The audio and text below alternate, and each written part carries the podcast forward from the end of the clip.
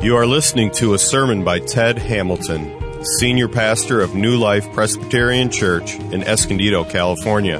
For more information about New Life, visit us online at newlifepca.com. That's N E W L I F E P C A dot com. Well, today we are actually concluding uh, our uh, series in Second Thessalonians that we have titled uh, "Living Jesus Strong in in Light of Jesus' Return," and we've come to the last three verses of this little letter, which uh, constitute yet another prayer by Paul. I think it's the fourth one uh, in this letter, uh, fourth prayer of Paul for his uh, Christian friends in Thessalonica, and it is a prayer for us as well. It applies to us um, as well. Um, it's a safe prayer in the sense that what Paul is praying for is, is what Jesus has already given them and, and promised to give them in, in great fullness. Uh, that's a prayer that, of course, will always uh, be answered. Uh, so our text is Second Thessalonians chapter 3, uh, verses 16, 17, and 18. If you don't have your Bible, it's printed for you in the, in the worship folder. You can follow the reading there. This is God's Word. And now may the Lord of peace himself give you peace at all times in every way. The Lord be with you all. I, Paul, write this greeting with my own hand. This is the sign of genuineness in every letter of mine. It is the way I write. The grace of our Lord Jesus Christ be with you all. Amen. This is uh, the word of the Lord. Let's pray. Lord, this morning would you forgive the preacher his sins and by your Holy Spirit may all of us hear and apply what you are speaking to us today. And we pray in Jesus' name. Amen. Well, these are the kind of verses I suppose you might be tempted to overlook. But really, you know, final words are often important. There are books written full of the, you know, the last words of, of people uh, they've spoken before they've died. Uh, and here, these final words of Paul's letter here, I, I believe are important. This isn't just a polite closing. It is a polite closing, but it's much more than that. We are going to be concerned this morning primarily with verses 16 and 18. Uh, verse 17 is, is interesting as a historical matter. Uh, Paul uh, telling us that these last verses were written in his, by, by himself. They were written in his own hand by him.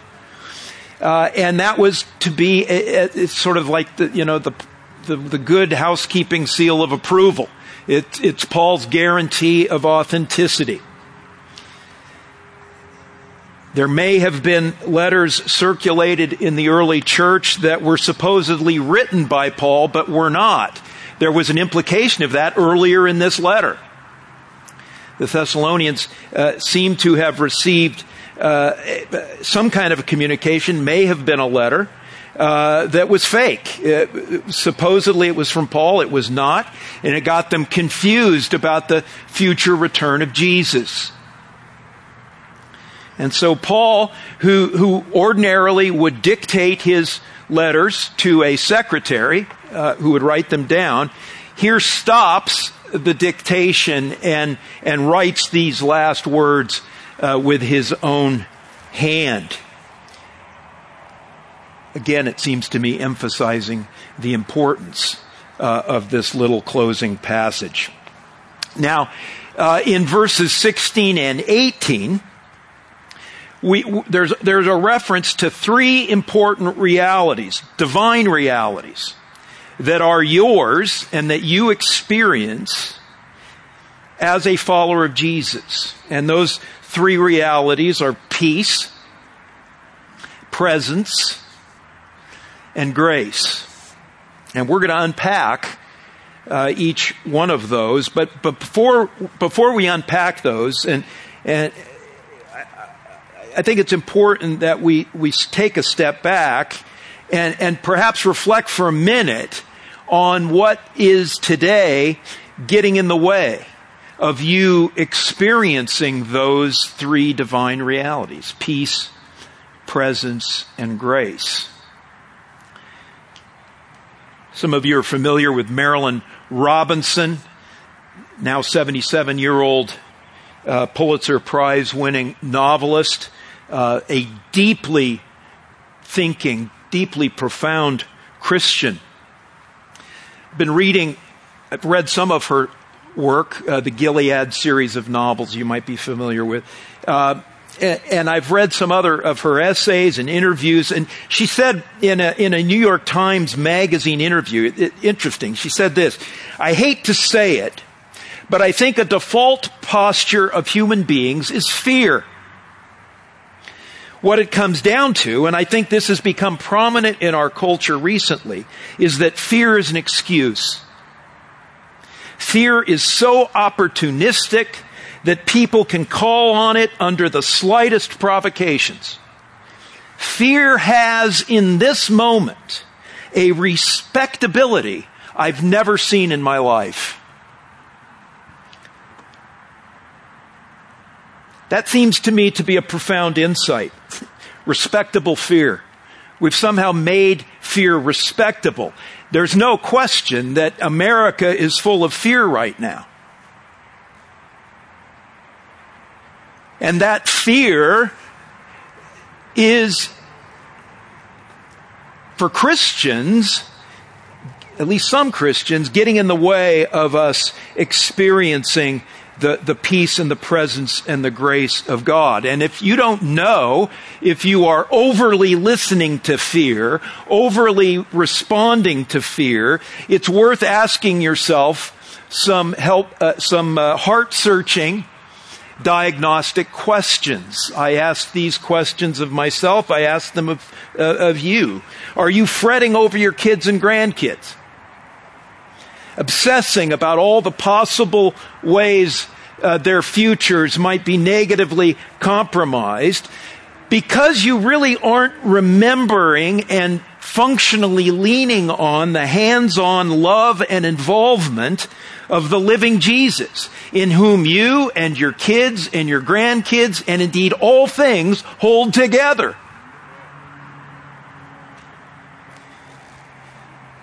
Are you circling the wagons? Right? Living in an almost constant crisis mode, socially, politically, because you're afraid and anxious about what's going to happen to you, your family, the church, our country, as if the death conquering Jesus was somehow stumped by politicians and viruses and courts. Are you a person who's going to live forever at the right hand of God and know his pleasures forever? Are you driving yourself in fear that you're going to die someday without all your dreams and expectations fulfilled.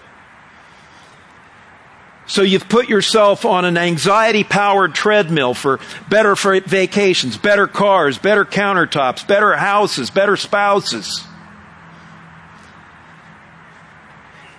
Even in the face of all of the desperate human need around us.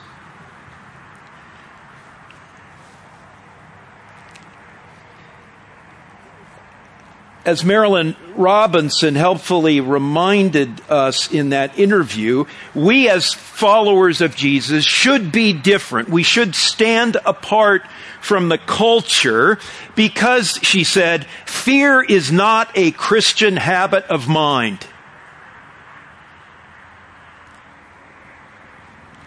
So if you are, as a Christian, habitually defaulting to fear, it's a sign that you've moved off of God. You've moved away from God. You've moved away from His truth. we wouldn't be the first, right? Uh, in Leviticus, the, the book of Leviticus, tw- chapter 26, God is warning his people, the people of Israel, that if they move off their loyalty to God, to Him, right, that one of the results is going to be fear. If they stick close to Him, if they, if they remain faithful to Him, if they lean on Him in faith, fear will not be there. But if they don't, fear will come. God says this, the sound of a driven leaf shall put them to flight and they shall flee as one flees from the sword, and they shall fall when none pursues. They shall stumble over one another as if to escape a sword, though none pursues.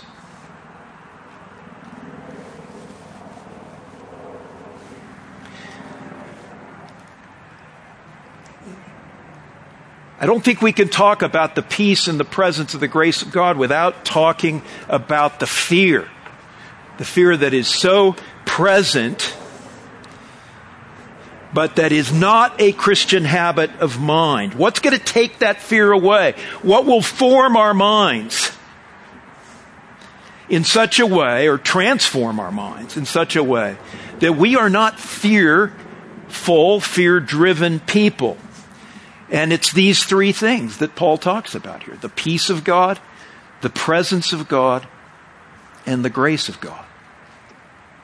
So let's, let's uh, look at each of those fear imploding realities. First, the peace of God. You know, peace really is the antithesis of fear, right? If you're, if you're at peace, then you're not in fear. If you're afraid, if you're, if you're living in fear, then you're not at peace. Yeah, you're not experiencing peace. Of course, there are no shortage of cultural prescriptions for peace. This was an interesting week uh, in that regard. I did some, I did a lot of reading actually on on, uh, you know, what are the if, if you're not a Christian, not coming to church and hearing about these things, where do you, you know, what do you do for peace? How do you, how do you get it?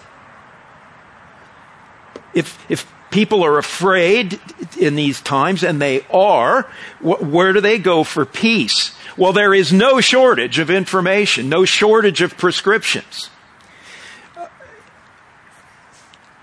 Now, I'm going to read to you a, a, strategy that I found on an online psychological journey, journal, but it's, but it's representative. It, this is, it is, uh,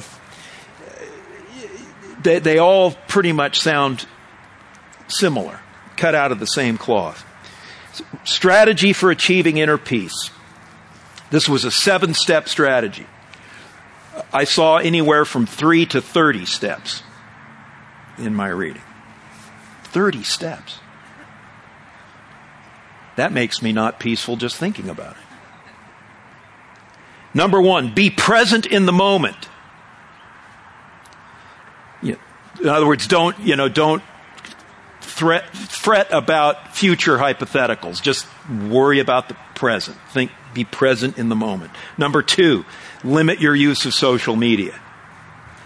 Number three, let go of the past.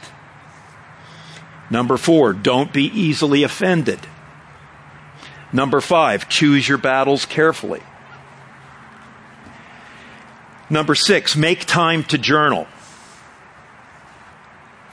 And number seven, incorporate times of silence and solitude into your schedule. Don't laugh. Now, look, there's common sense in all of these things. But if, look, if you really think, number one, you could do, consistently do all seven of those things, and if you could, that they would, they would inevitably produce peace in your life, then respectfully, I'm, I'm going to say you're naive. Verse 16 tells us that peace isn't something you internally generate. It comes, peace comes from the outside of you. Peace is actually a gift. It is given to you Paul says here, it's given to you by the Lord of peace himself. That's a very interesting phrase there. It's, an, it's rare, it's a rare one for Paul. He almost always uses the phrase God of peace. In 1 Thessalonians, he has, verse 16 uh, essentially appears in 1 Thessalonians almost word for word. But, but he uses God of peace, probably thinking of the Father or the Trinity. But here he says, the Lord of peace himself. And most commentators believe that what Paul means there is Jesus. He's referring specifically to Jesus be- because of the close association between the word Lord and Jesus. Almost every time Lord is used by Paul, he means Jesus. So peace is something that Jesus gives you. Remember what Jesus said to his disciples, his fearful disciples. He had just told them about what was going to happen to him, and they are afraid. And what does he say? John 14, 27. Peace I leave with you. My peace I give to you. Not as the world gives do I give to you. Let not your hearts be troubled, neither let them be afraid. The world gives peace either through self help strategies like we just talked about, or through a positive change in your circumstances. In either case, the, whatever peace results from those things doesn't last. It can and will evaporate in a moment.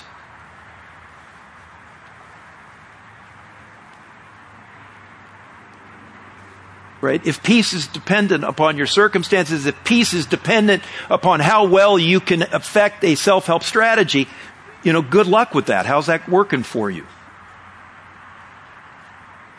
But the peace Jesus gives you, believer, is not a come and go thing. Jesus says he gives you peace at all times in every way. At all times. Some of your translations may say continually. That's, that's, that's good too. It means that the peace you have isn't depending upon your circumstances. At all times covers all circumstances. If peace was meant having the same, you know, meant the same thing as having peace and quiet, none of us would have peace.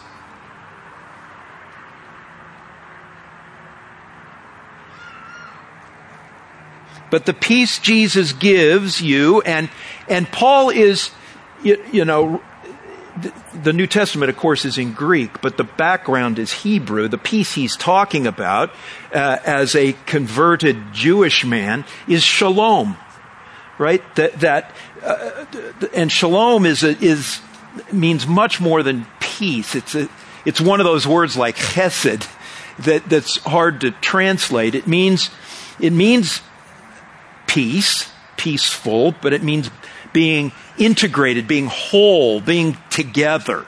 Um, having it together it means secure, contented, settled, unafraid. Shalom thrives in good times, but shalom also thrives in crazy, tragic, sad, unwanted, out of control times.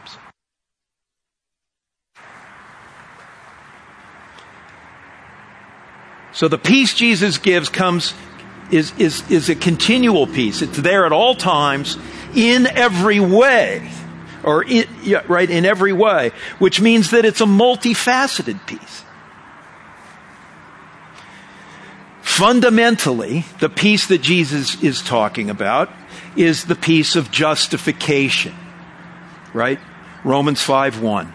Therefore, since you have been justified since we have been justified by faith, we have peace with God through our Lord Jesus Christ. It's the knowledge of an objective reality that there is, because of Jesus, nothing standing between you and God. That because of Jesus, you are in, right now, a fully restored, fully reconciled, fully accepted relationship with the one person in the universe who ultimately matters your Heavenly Father.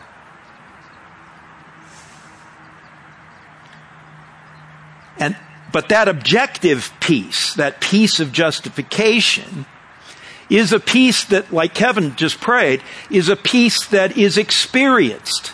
It's not just an objective reality that you, you are in this, this close, never to be broken, accepted relationship with God. Uh, but it's that that translates into experience, that you feel it. Even though many times you don't comprehend it.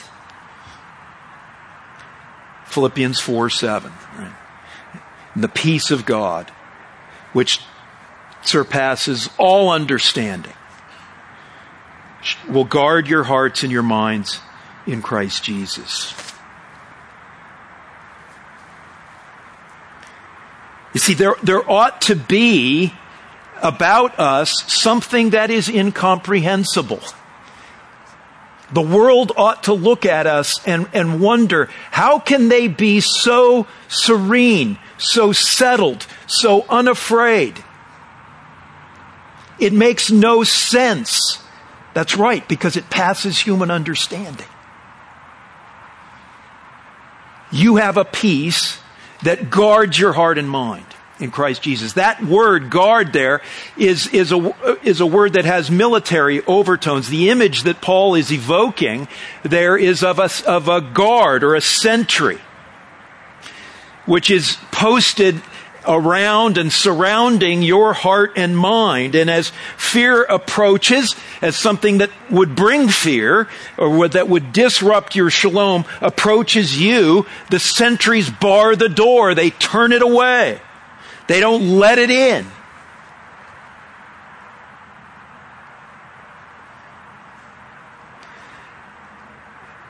Give you a, a, a human uh, experience that illustrates that spiritual reality. Years ago, I was um, fly fishing by myself. Uh, way deep in, in, in, in, the, in the wilderness. I was there standing in the middle of a river, totally uh, focused on, on my fishing. I was, I was casting towards one fish. I was just totally concentrating on it. And then uh, it, I saw some movement and I looked up and I'm being, um, I'm being approached by a group of I, at least six gangbangers. And the scary thing is they were approaching me from every angle. You know, 12 o'clock, 6 o'clock, 9 o'clock, 3 o'clock, they were all coming in on me like this. Um, I had one weapon, a, a whippy little fly rod. I, I had no time. Uh, you, you, know, I, I could tell they, they were up to no good. I didn't know what was going to happen. Instantly fearful. I, I, had a moment, just a moment. You know, your mind is racing. You know, what do you do? I threw up a prayer, and and at that moment, a uh, um, Department of Water and Power uh, employee drives by on the road that's way up in the above the river uh, he's driving by on this dirt road and he, he apparently saw what happened and he stopped, got out of his truck and yelled, Hey! And that's all it took, man. Those guys took off like cockroaches. Just disappeared. Um, and I was left, you know, sort of hyperventilating in the river. Um, that's a, that's a, a wonderful story of God's providence, but it's, it's a human picture of, of the sentry that God puts around your heart. Right? That as, as fears approach, and we've all experienced, especially at night, right? Fears multiply. They come at you from all directions. But you have a peace, right? You don't, you, you, you, you do not have to be anxious about anything fearful for anything. Because the peace of God guards your heart and mind. It, it's, hey, turn around, get out of here.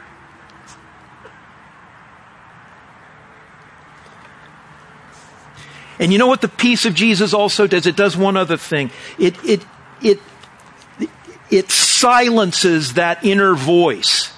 And that inner voice may be your own. Some of you have really demeaning self-talk. Right? And, or it might be the, the inner voice you hear might be the voice of the accuser. It might come from, uh, you know, it might smell like smoke.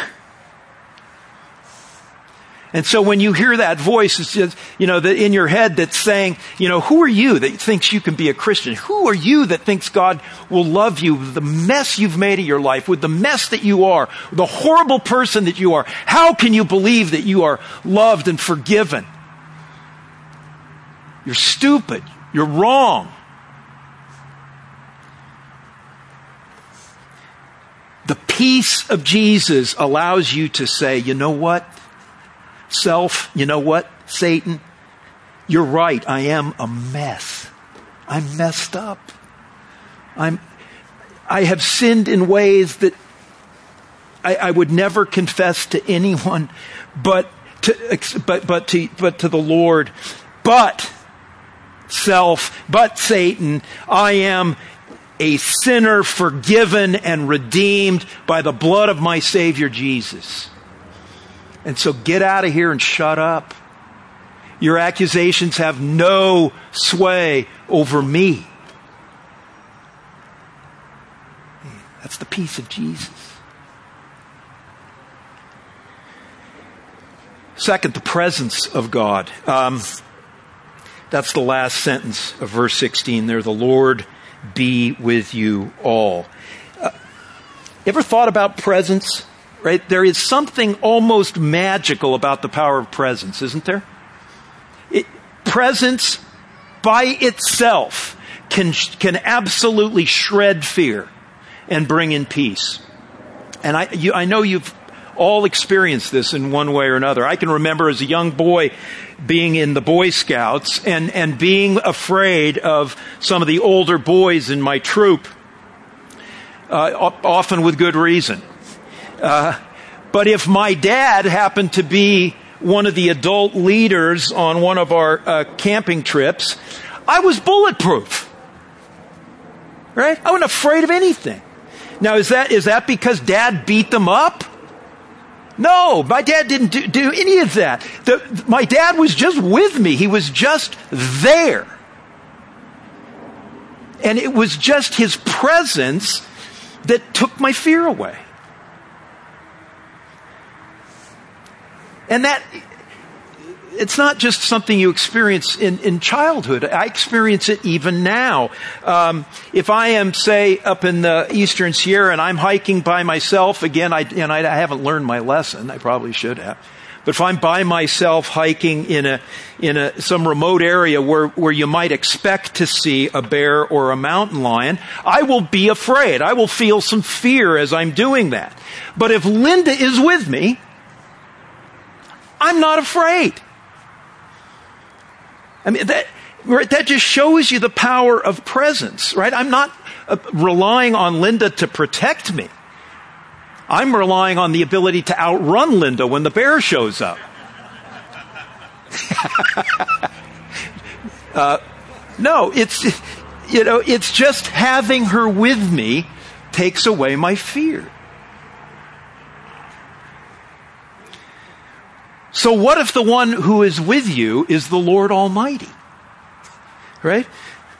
The one who has all the power and the knowledge and the authority and the wisdom to deal with anything that c- confronts you in your life. I mean, that reality, that, and it's a, it's an objective reality. The Lord is with you. That vaporizes fear and brings in peace. Old Testament, Psalm 23. Even though I walk through the valley of the shadow of death, I will fear no evil. Why? For you are with me. And then Jesus in the New Testament, the resurrected Jesus, uh, giving the Great Commission to his disciples, no doubt now afraid. They, they've just been given a worldwide commission to go and make disciples of all nations, teaching them and baptizing them in the name of the Father, the Son, and the Holy Spirit. But then Jesus, no doubt sensing their fear, their lack of peace because of that fear, and says, What? Behold, I am with you, even to the end of the age. What powers us? What takes away our fear? What allowed the Gordon family to go to Panama? The Lord goes with them.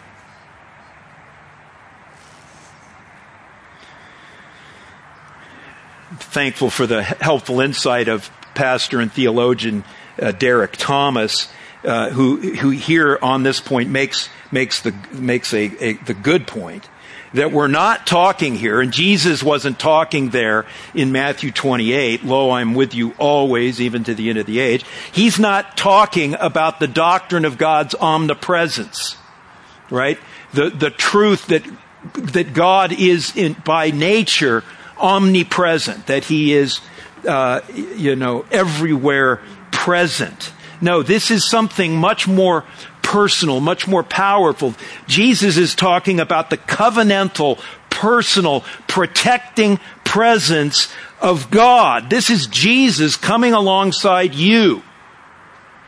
The person he lived for and died for, and now empowering you to live and work for him.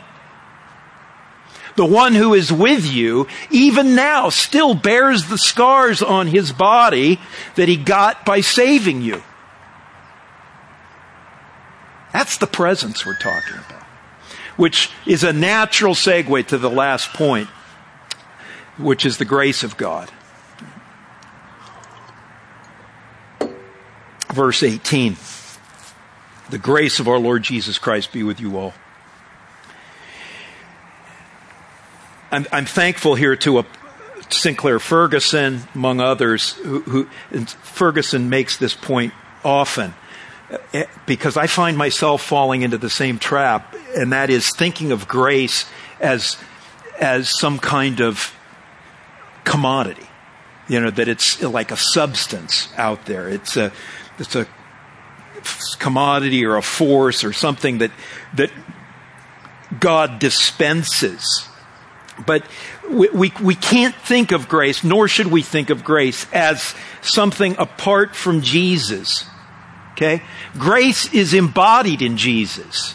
You want to know what grace is? Look at Jesus.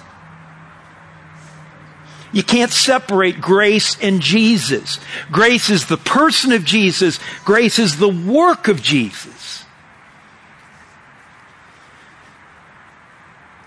His disciple John understood that, got it. In, in his famous prologue to his account, the, the book of John, the, his account of the life and ministry of Jesus, he, he said it this way famously, right? And the Word became flesh and dwelt among us, and we have seen his glory, glory as of the only Son uh, from the Father, full of grace and truth. For from his fullness we have all received what? Grace upon grace. From, from him. It's, it's full of, he's full of it. He's full of grace. We have all received grace upon grace, for the law was given through Moses, but grace and truth came through Jesus.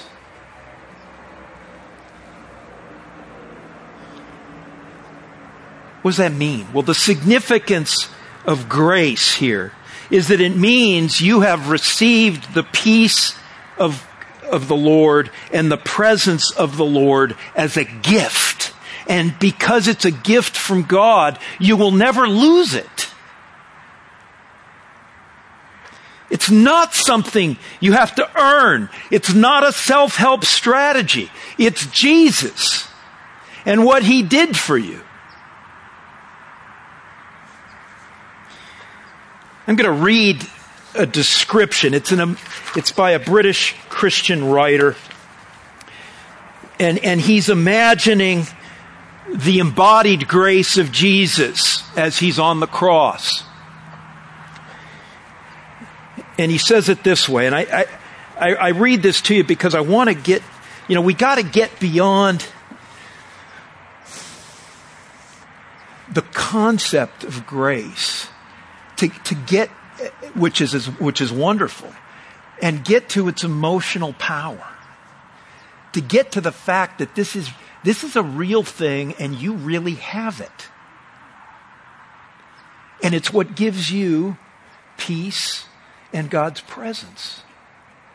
Here's what he writes talking about Jesus now. He cannot do anything deliberate now. The strain of his whole weight on his outstretched arms hurts too much. The pain fills him up as much for him as it has for everyone else who's ever been stuck to one of these horrible contrivances, or for anyone else who dies in pain from any of the world's grim arsenal of possibilities. And yet he goes on taking it in. It is not what he does, it is what he is. He is all open door, open to sorrow, suffering, shame, guilt, despair, horror, everything that cannot be escaped. And he does not even try to escape it. He turns to meet it and claims it as his own. This is mine now, he is saying. And he embraces it with all that is left in him. Each dark act, each dripping memory. But there's so much of it so many injured children, so many locked rooms, so much lonely anger, so many bombs in public places, so much vicious zeal, so many bored teenagers at roadblocks, so many drunk girls at parties someone thought they could have a little fun with. So many jokes that go too far, so much ruining greed, so much sick ingenuity, so much burned skin. The world, he claims, claims him. It burns and stings, it splinters and gouges, it locks him down and drags him down.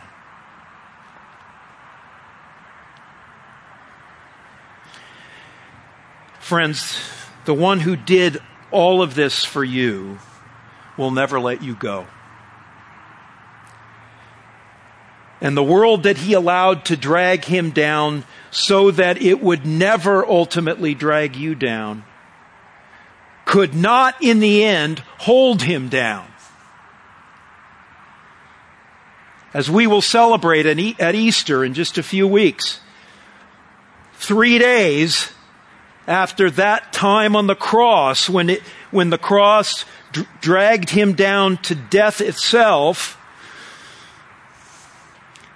for your justification, Jesus was raised from the dead and now rules over the world that rejected him. Friends, this is your confidence. This is your peace. This is the one who is with you even now. And his name is Jesus. And he's got you. Amen? Amen.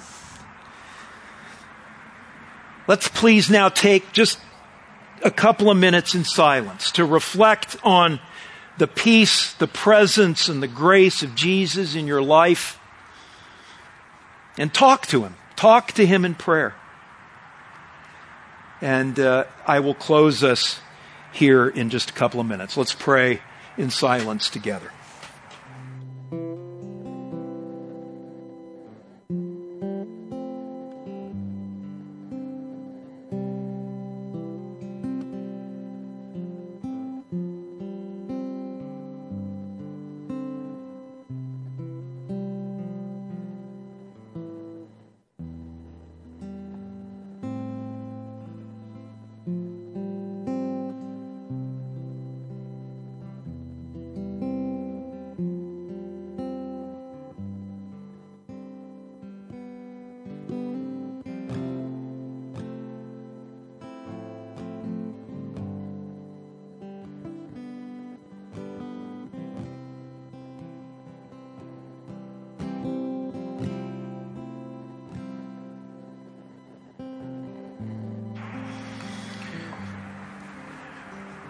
Father, thank you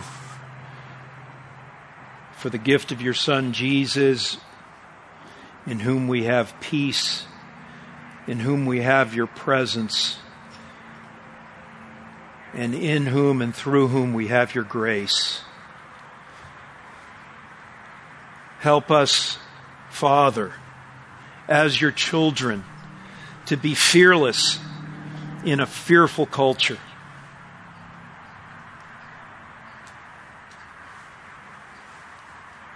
And may that be a witness to the beauty and the grace, and the salvation of Jesus. We pray in his name. Amen. You've been listening to Ted Hamilton, Senior Pastor of New Life Presbyterian Church, Escondido. Please visit us in Escondido, California, or online at newlifepca.com. New Life Presbyterian Church Escondido reserves all copyrights as applicable by law. Thank you for listening.